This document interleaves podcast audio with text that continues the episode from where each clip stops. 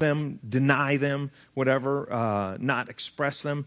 Uh, the psalmist just gets it out right, right out in front of us. Uh, Claus Wester, Westermann, uh, uh, one of the experts in laments, uh, says that lamentation was the chief component of prayers in the Old Testament. And um, who lamented in the Old Testament? Uh, Moses, Samson, Elijah, Nehemiah, Jeremiah, the weeping prophet. He wrote one whole book on lamentations. Job, oh my goodness, uh, Habakkuk, uh, King David, as we're going to look at. And, and in the New Testament, we come uh, to the Lord Jesus. And we will come back to that at the end. So, all these various types of psalms, the most common by far is psalms of lament, both individual and communal. Last time, Jaime uh, brought to us Psalm 126, which was a communal uh, psalm of lament. All right? So, the general elements, I want you to look as I read. I want you to look for the introductory appeal, which is just crying, Oh Lord. Uh, uh the lament itself is this complaint to God. Then a confession of trust, a petition to God, which includes kind of strong imperatives save, rescue, answer, uh, and, and then a shout of praise or a vow of praise at the end. And these, this can kind of take different uh, order, but this is uh, the general order or various components of um, Psalms of Lament. Okay? So we're going to uh, start with point one, and I want you to follow along as I read from God's Word, Psalm 13. For the choir director, a psalm of David. That's all it says. We aren't given any background there. How long, O Lord, will you forget me forever? How long will you hide your face from me? How long shall I take counsel in my soul, having sorrow in my heart all the day? How long will my enemy be exalted over me? Consider and answer me, O Lord my God Enlighten my eyes, or I will sleep the sleep of death. And my enemy will say, I've overcome him, and my adversaries will rejoice when I am shaken. But I have trusted in your loving kindness. My heart shall rejoice in your salvation. I will sing to the Lord because he has dealt bountifully with me. Six verses. And what a change of tone from the beginning to the end. Um, I looked up uh, the word desolation, and, and Webster says extreme sadness caused by loss or loneliness. Okay? That's that's what we have in this first section. It's very, very easily uh, divided, uh, as you can see in verses, verses 1 and 2, the cry of desolation. Uh, 3 and 4, this, this bold, confident petition. And then 5 and 6 is this joyful resolution or consolation, whatever you want to say there, um, um, confession. Uh, that's that's kind of the direction that we're we're going. Okay, so Psalm 13 is a psalm of David sung by the congregation, in which uh, we we know very little about. The background is unknown, which means that we can place ourselves in this. Uh, there's nothing that you know. Sometimes it says that he was. Uh, we we read before worship today uh, um, Psalm 34, uh, where he was pretending he was insane before Abimelech, uh, King David was. Uh, and so he was pretending he was, um, yeah, he'd lost his mind. And, um, and that was the setting of that. There's no setting to this one, okay? But it may very well be composed while he was running for his life from King Saul. Now, I want you to think about this. In, in 1 Samuel 16, David was anointed by Samuel to be the next king elect, okay, after Saul. Then in chapter 17, David killed Goliath, the, the big showdown, and, and, uh, and, and God was victorious um, over the Philistine. And then from 17 to the end of 1 Samuel, like chapter 30, 31, is when Saul dies. over 12 years, David is running from a madman. The guy's lost his mind. He is so jealous. All he can think of is, I gotta kill David. He's gonna take over my throne. Sometimes he'd kind of forget about it for a second, and David had every opportunity of killing him two different times. But I want us to think of over 12 years dealing with someone who's hunting you, haunting you. How long, oh Lord? That's the appeal. Lord, how long? Will you forget me forever? How long will you hide your face from me? How long shall I take counsel in my soul, having sorrow in my heart all day, literally day, day and night? How long will my enemy be exalted over me? David begins his desperate cry or lament as a complaint. Five questions, four how longs. Job, um, we see these how longs. Job said, Why do you hide your face and consider me your enemy? Psalm 89 How long, O Lord, will you hide yourself forever? Will, will your wrath burn like fire? Where, where are your former loving kindnesses, O Lord, which you swore to David? Your faithfulness.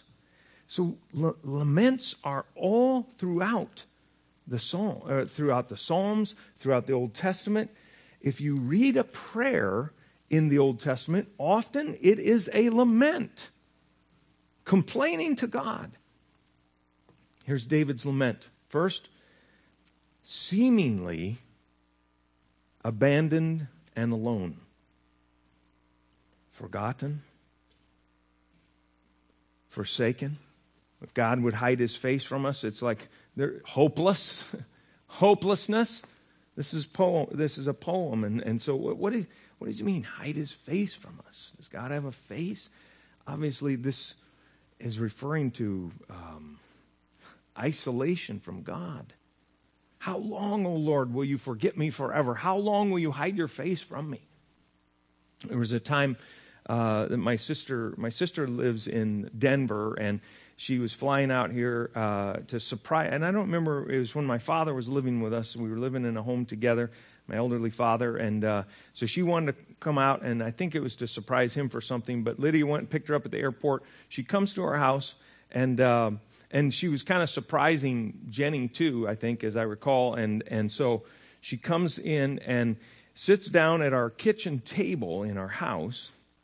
My sister and Jenny was off somewhere, and my sister picks up a newspaper and holds it in front of her face and I'm sitting at the table too. And Jenny literally uh, is kind of scurrying around, doing different things.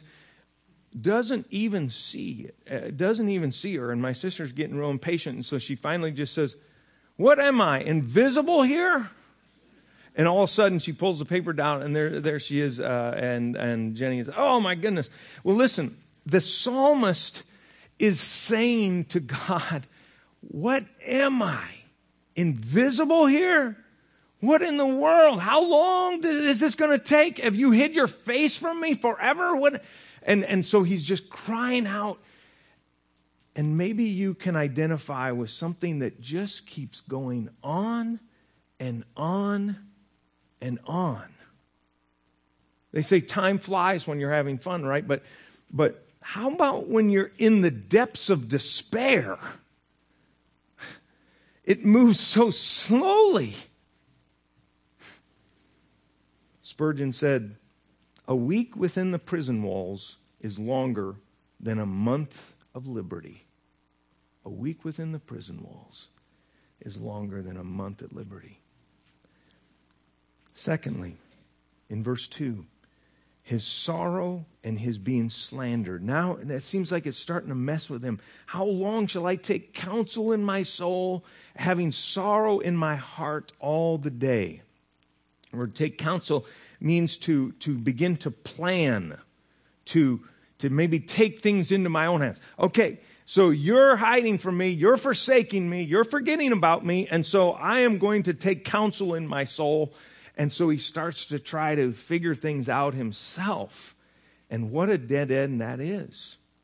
Um, and then he says, How long will my enemy be exalted over me? So to add insult to injury, it's like how he's feeling despondent, depressed, totally despairing.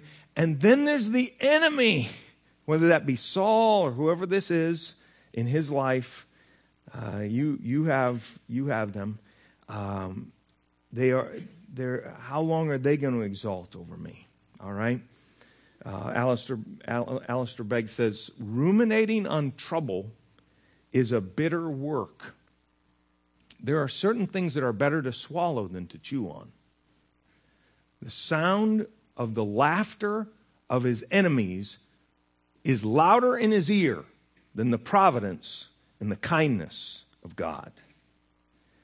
That's the key. And I say seemingly abandoned and alone.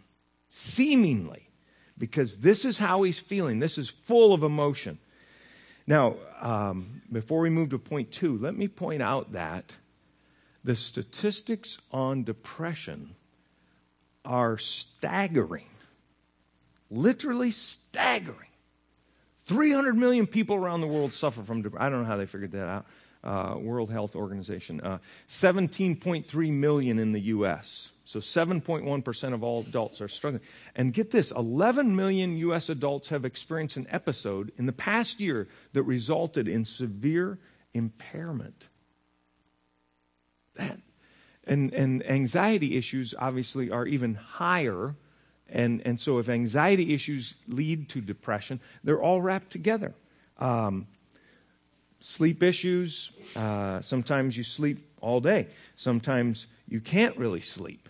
Then your appetite changes, your weight changes, decreased, de- decreased energy or fatigue, uh, difficult concentrating, difficulty, irritability, lack of motivation. You just, uh, I mean, I've been here. I, I, I know what this is like. Uh, and you probably, some of you can relate to this recurrent thoughts of death, suicide. And I can't say by God's grace that that I experience that, but but I, I can identify with these feelings.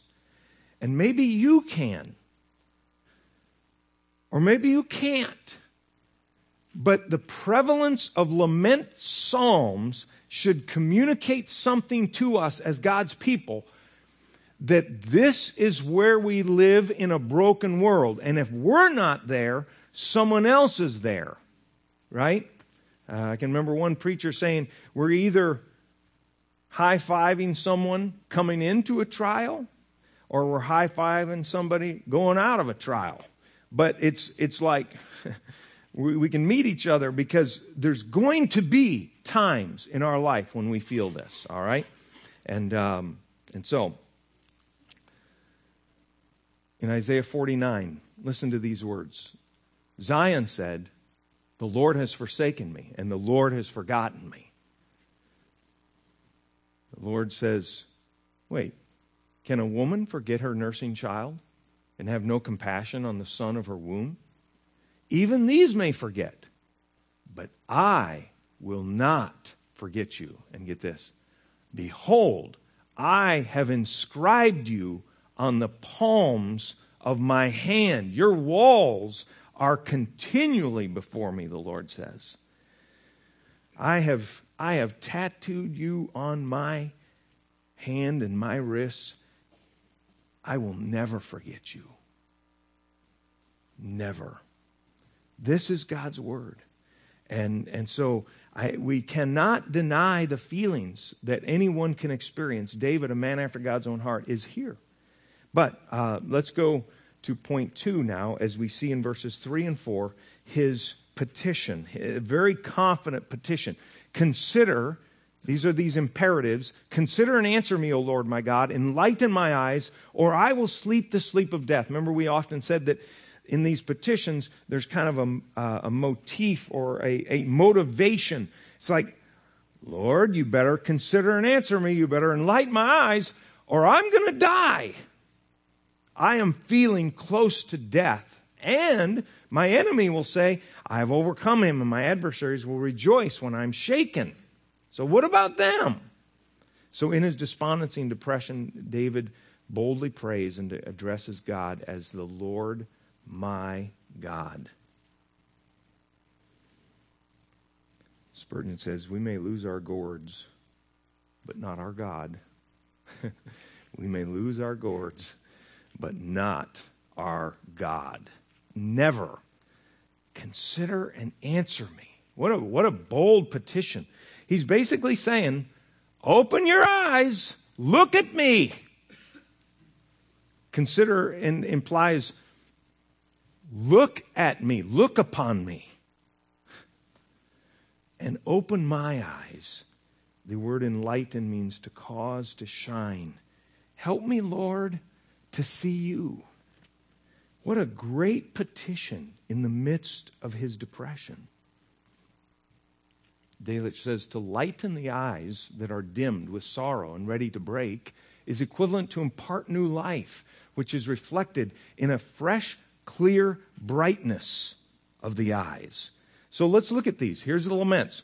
Will you forget me? Will you hide your face from me? Look at me. Don't hide your face from me. Look at me.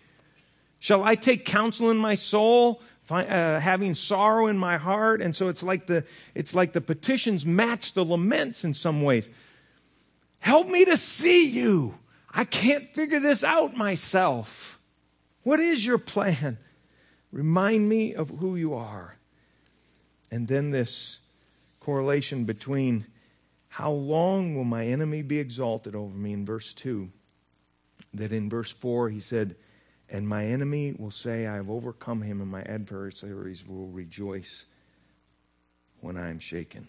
All right? So uh, Ron Allen says, I believe that David is suggesting that the problem of forgetting God is our problem, our view of him. It's in our view of him.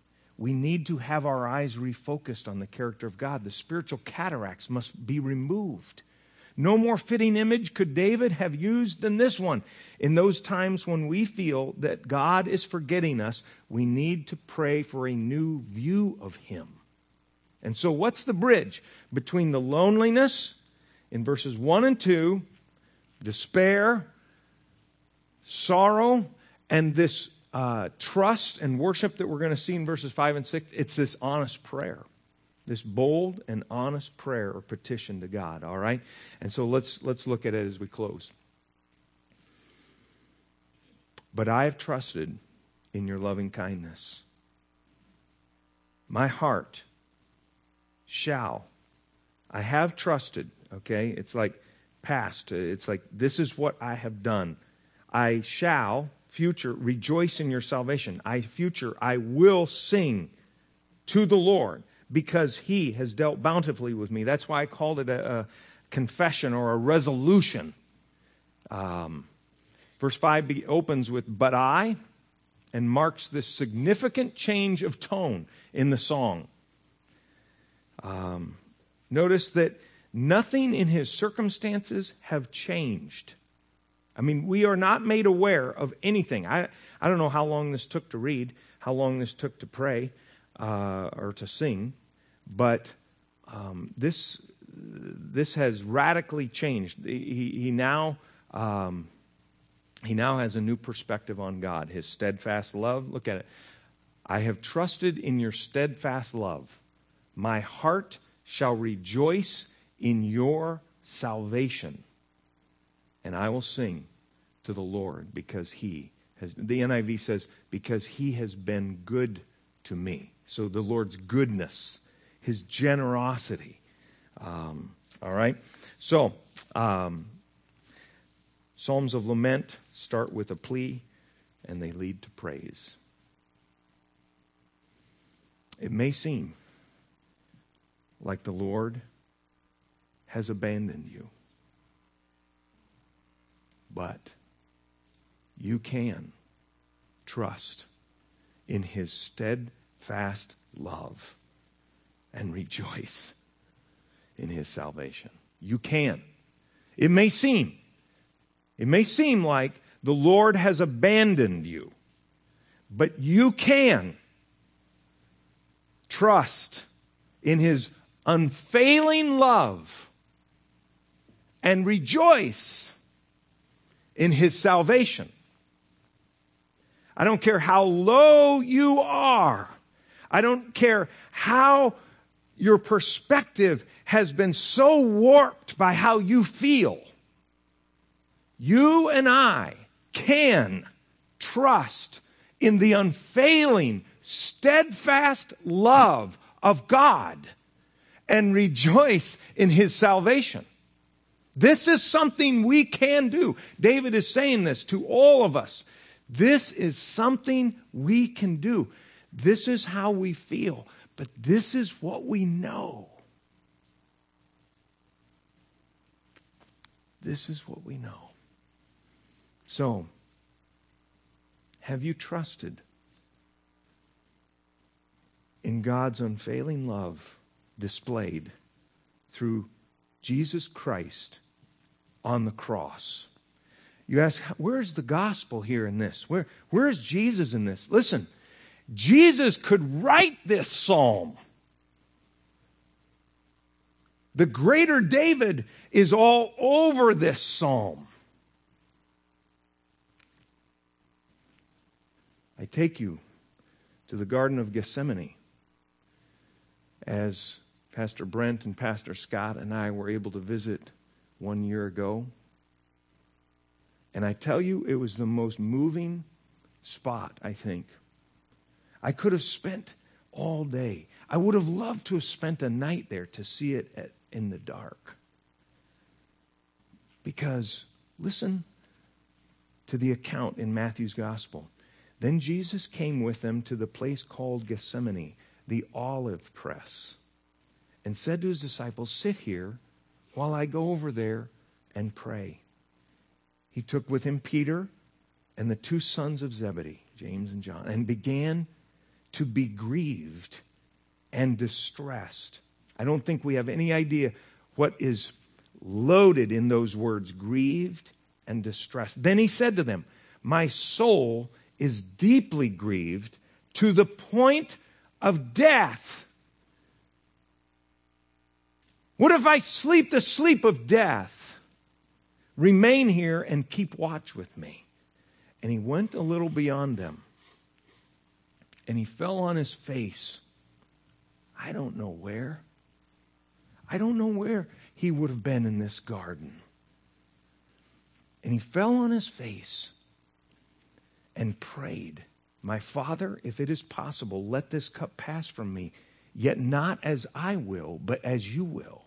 And he came to the disciples and found them sleeping. You want to talk about aloneness? And he said to Peter, So you men could not keep watch with me for one hour? Keep watching and praying that you may not enter into temptation. The spirit is willing, but the flesh is weak.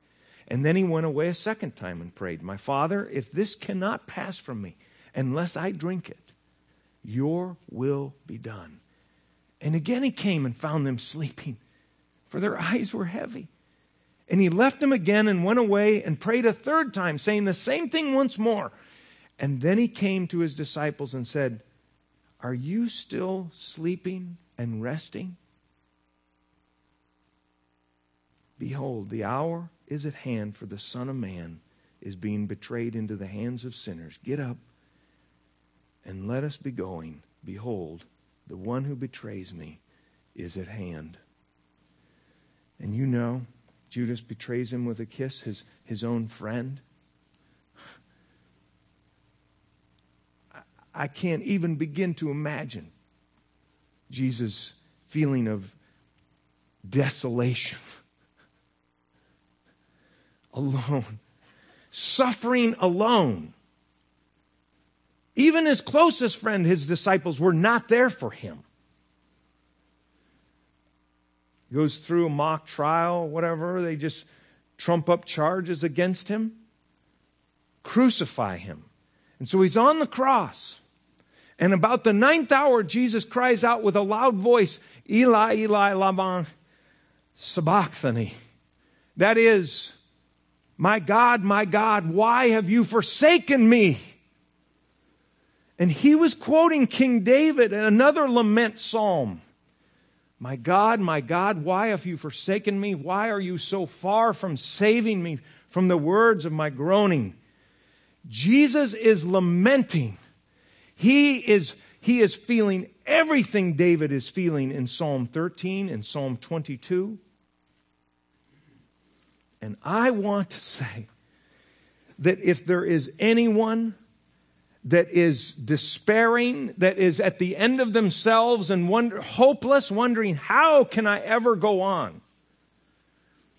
You must know today that Jesus Christ, God's Son, fully God, fully man, came to this earth,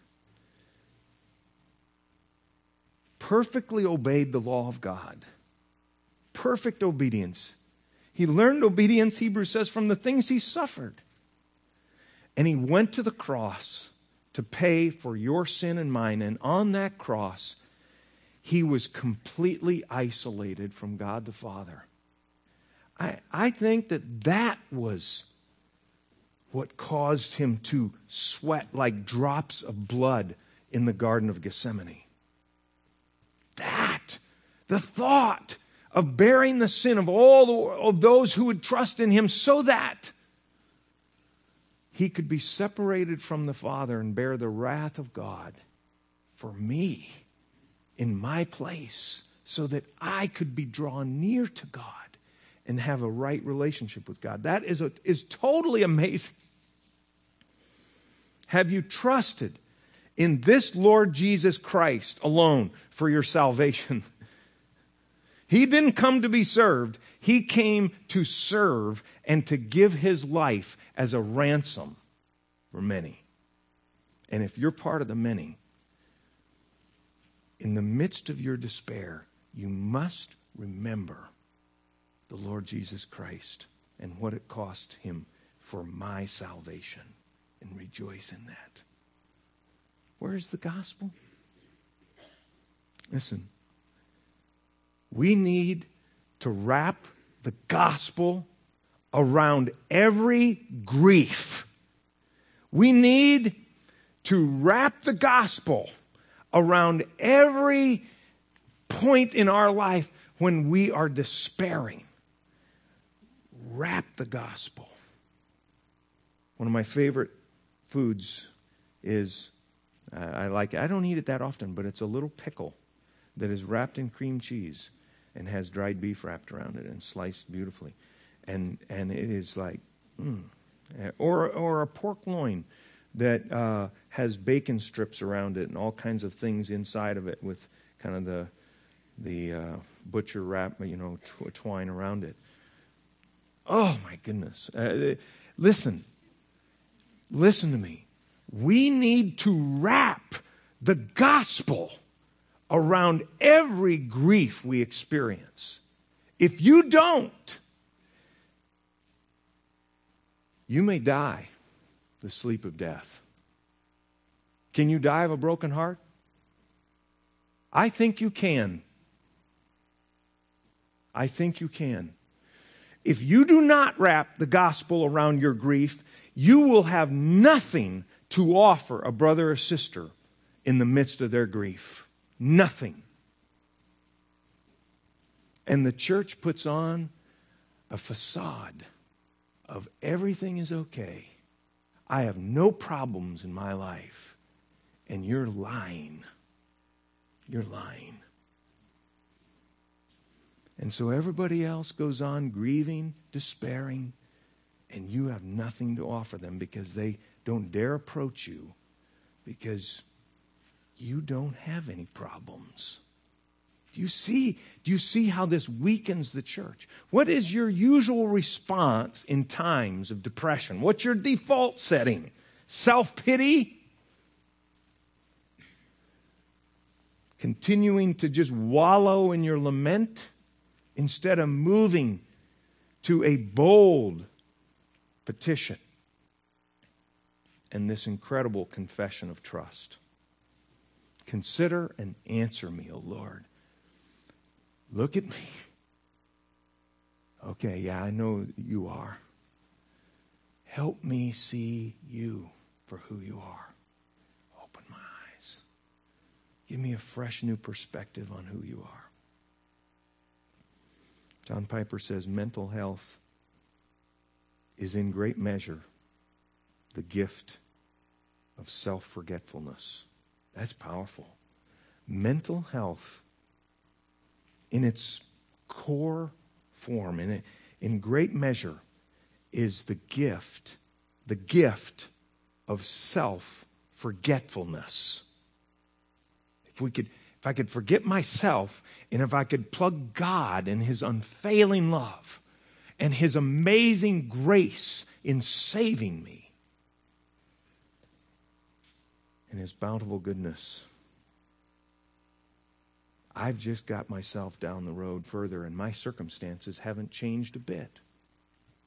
Do you see how this works? This is how the laments are so strong for us.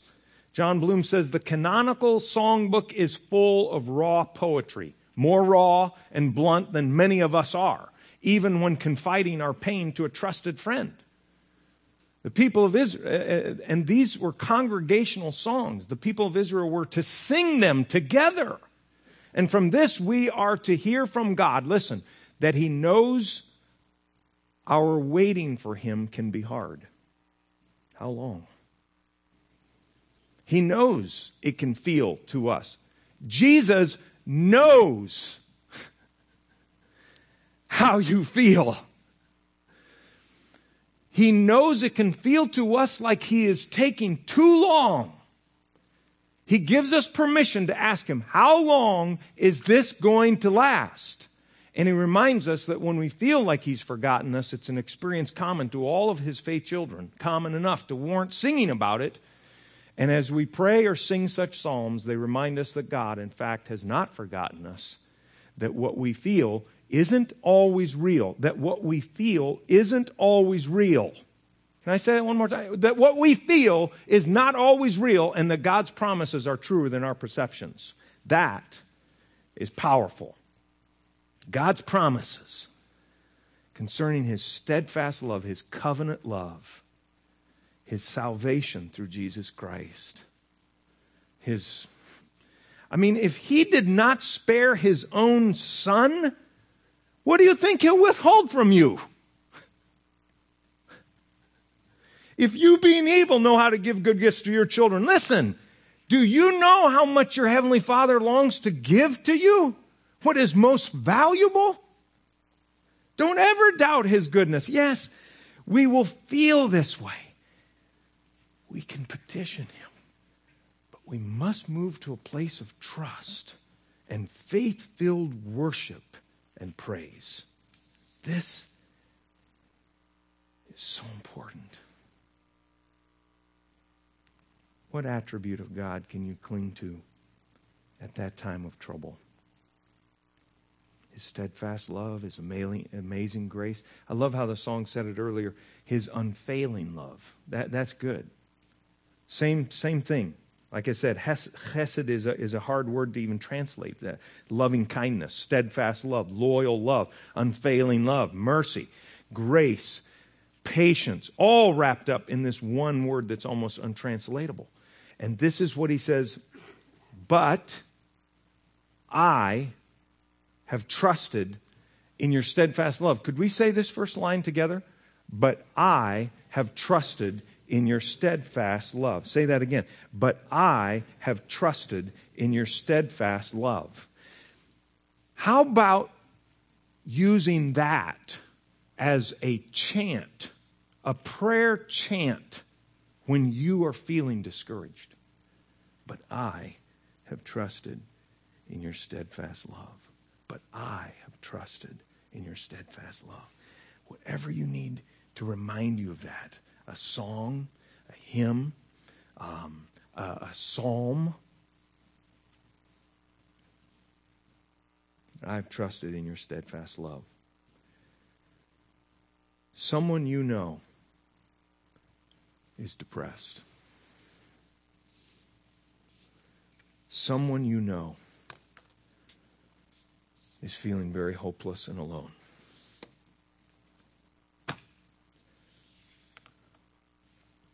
What is your default setting when you go into the pits of despair? When you feel no one loves me, everyone's left me alone. It could be a student um, with friends that have let him down, kind of gone on into another little uh, couplet or uh, triad, whatever, and, and you are left to yourself. It could be an adult who all their life has struggled with people choosing other friends above them. It could be that you just let go, you got let go from a job and you feel so depressed like you have nothing to offer. Could be that you can't find your fit in a ministry in the church. Whatever. I just guess I won't serve. Listen, let the lament of Psalm 13 speak into your soul. Let King David, a man after God's own heart, order your emotions and your feelings to move from lament to petition, to trust, to praise. Let that be our pattern in our prayer life, in our singing. Worship team, you come, and as you come. Um, so I shared last time about a period of time when, when uh, we were in the depths of despair, the dark night of the soul, and uh, I can remember it like it was yesterday. And um, and by the grace of God, and I mean the grace of God, this congregation ministered to us in our pain. And if you think this congregation isn't called Grace Church for a reason, it is called Grace Church because, if no other reason, one of the pastors has experienced great grace through this church. Okay? And um, they allowed us to take an extended sabbatical and get some intense counseling and, and, uh, and seek out some help, outside help. I, I, I got some medication that helped me as well, and I, I just want you to know that if, uh, if uh, struggling with a neurological disorder, if the chemicals in your brain are messed up, listen, don't be so stinking proud that you can't go to a doctor and get some help because there's some medications that can help you, okay? I can speak for myself. Now, listen, in this period of time, I, they said go go worship other places or whatever, and so sometimes Jenny would just feel so flatlined that she'd stay at home. But I went to the Ferguson Bible Church, and Pastor Darren and that dear congregation. Um, I, I, knew a number of the people, so I'd, I'd walk in and they'd greet me. Uh, I didn't feel much like talking to anybody, but I'd walk in and I'd kind of sit. I, I can remember almost exactly where I sat in the church. And uh, they sang some hymns, and then Pete Drury began to lead in worship. And I was kind of, I mean, they were very warm, but, but I was kind of sitting by myself, standing by myself. And in that moment of singing, tears just started just rolling down my cheeks, and I was I was thinking, I don't want anybody to see me do this. I, I don't want that. And um, but I could not control the fact they were singing about the grace of God, His amazing grace, His unfailing love. I, I, think it may have even been that song that we started with. It doesn't matter the song, but when you sing about these attributes of God, the, the character of God, how He has worked through His Son Jesus Christ, and you wrap the gospel truth around your grief, it lifts you out of the pit of despair. I tell you, it lifts you out. It puts your feet on like solid rock, and it makes your footsteps firm. It's like He puts a a new song in your heart, a song of praise to our God.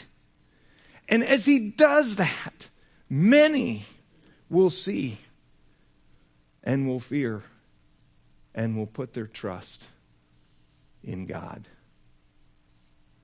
That's Psalm 40. That's Psalm 40. Spend some time in the psalmist this week. Take a hymnal with you if you need a hymnal. Look at, look at how God's character is so powerfully displayed in songs, in scripture. Yeah. And I'll leave you with this. Uh, uh, uh, dear friend of, of, um, of, Jenny and I and, and of her uh, in our church that uh, sent, just, just unknowingly sent a, uh, a little YouTube video of Michael W. Smith, the song Surrounded. Just sent it. And uh, Jenny was, was listening to it and thought, oh my goodness, I have individuals that, that I think could use this, could hear this. And so she just kind of sent a mass text and forwarded it on. Simple, easy, didn't take any time. And you wouldn't believe the text message responses that she got when you think that you're surrounded, you are surrounded by me, God says. I'm going to fight my battles with this in mind that when I think I'm surrounded, I am surrounded by God. That's all the song is. Listen to it. All right, I'm done. Sorry, I, I just went on. Um, it's a long sermon, and I just got longer. But let's stand and let's lift our voices in praise to this incredible God that meets us in our depths.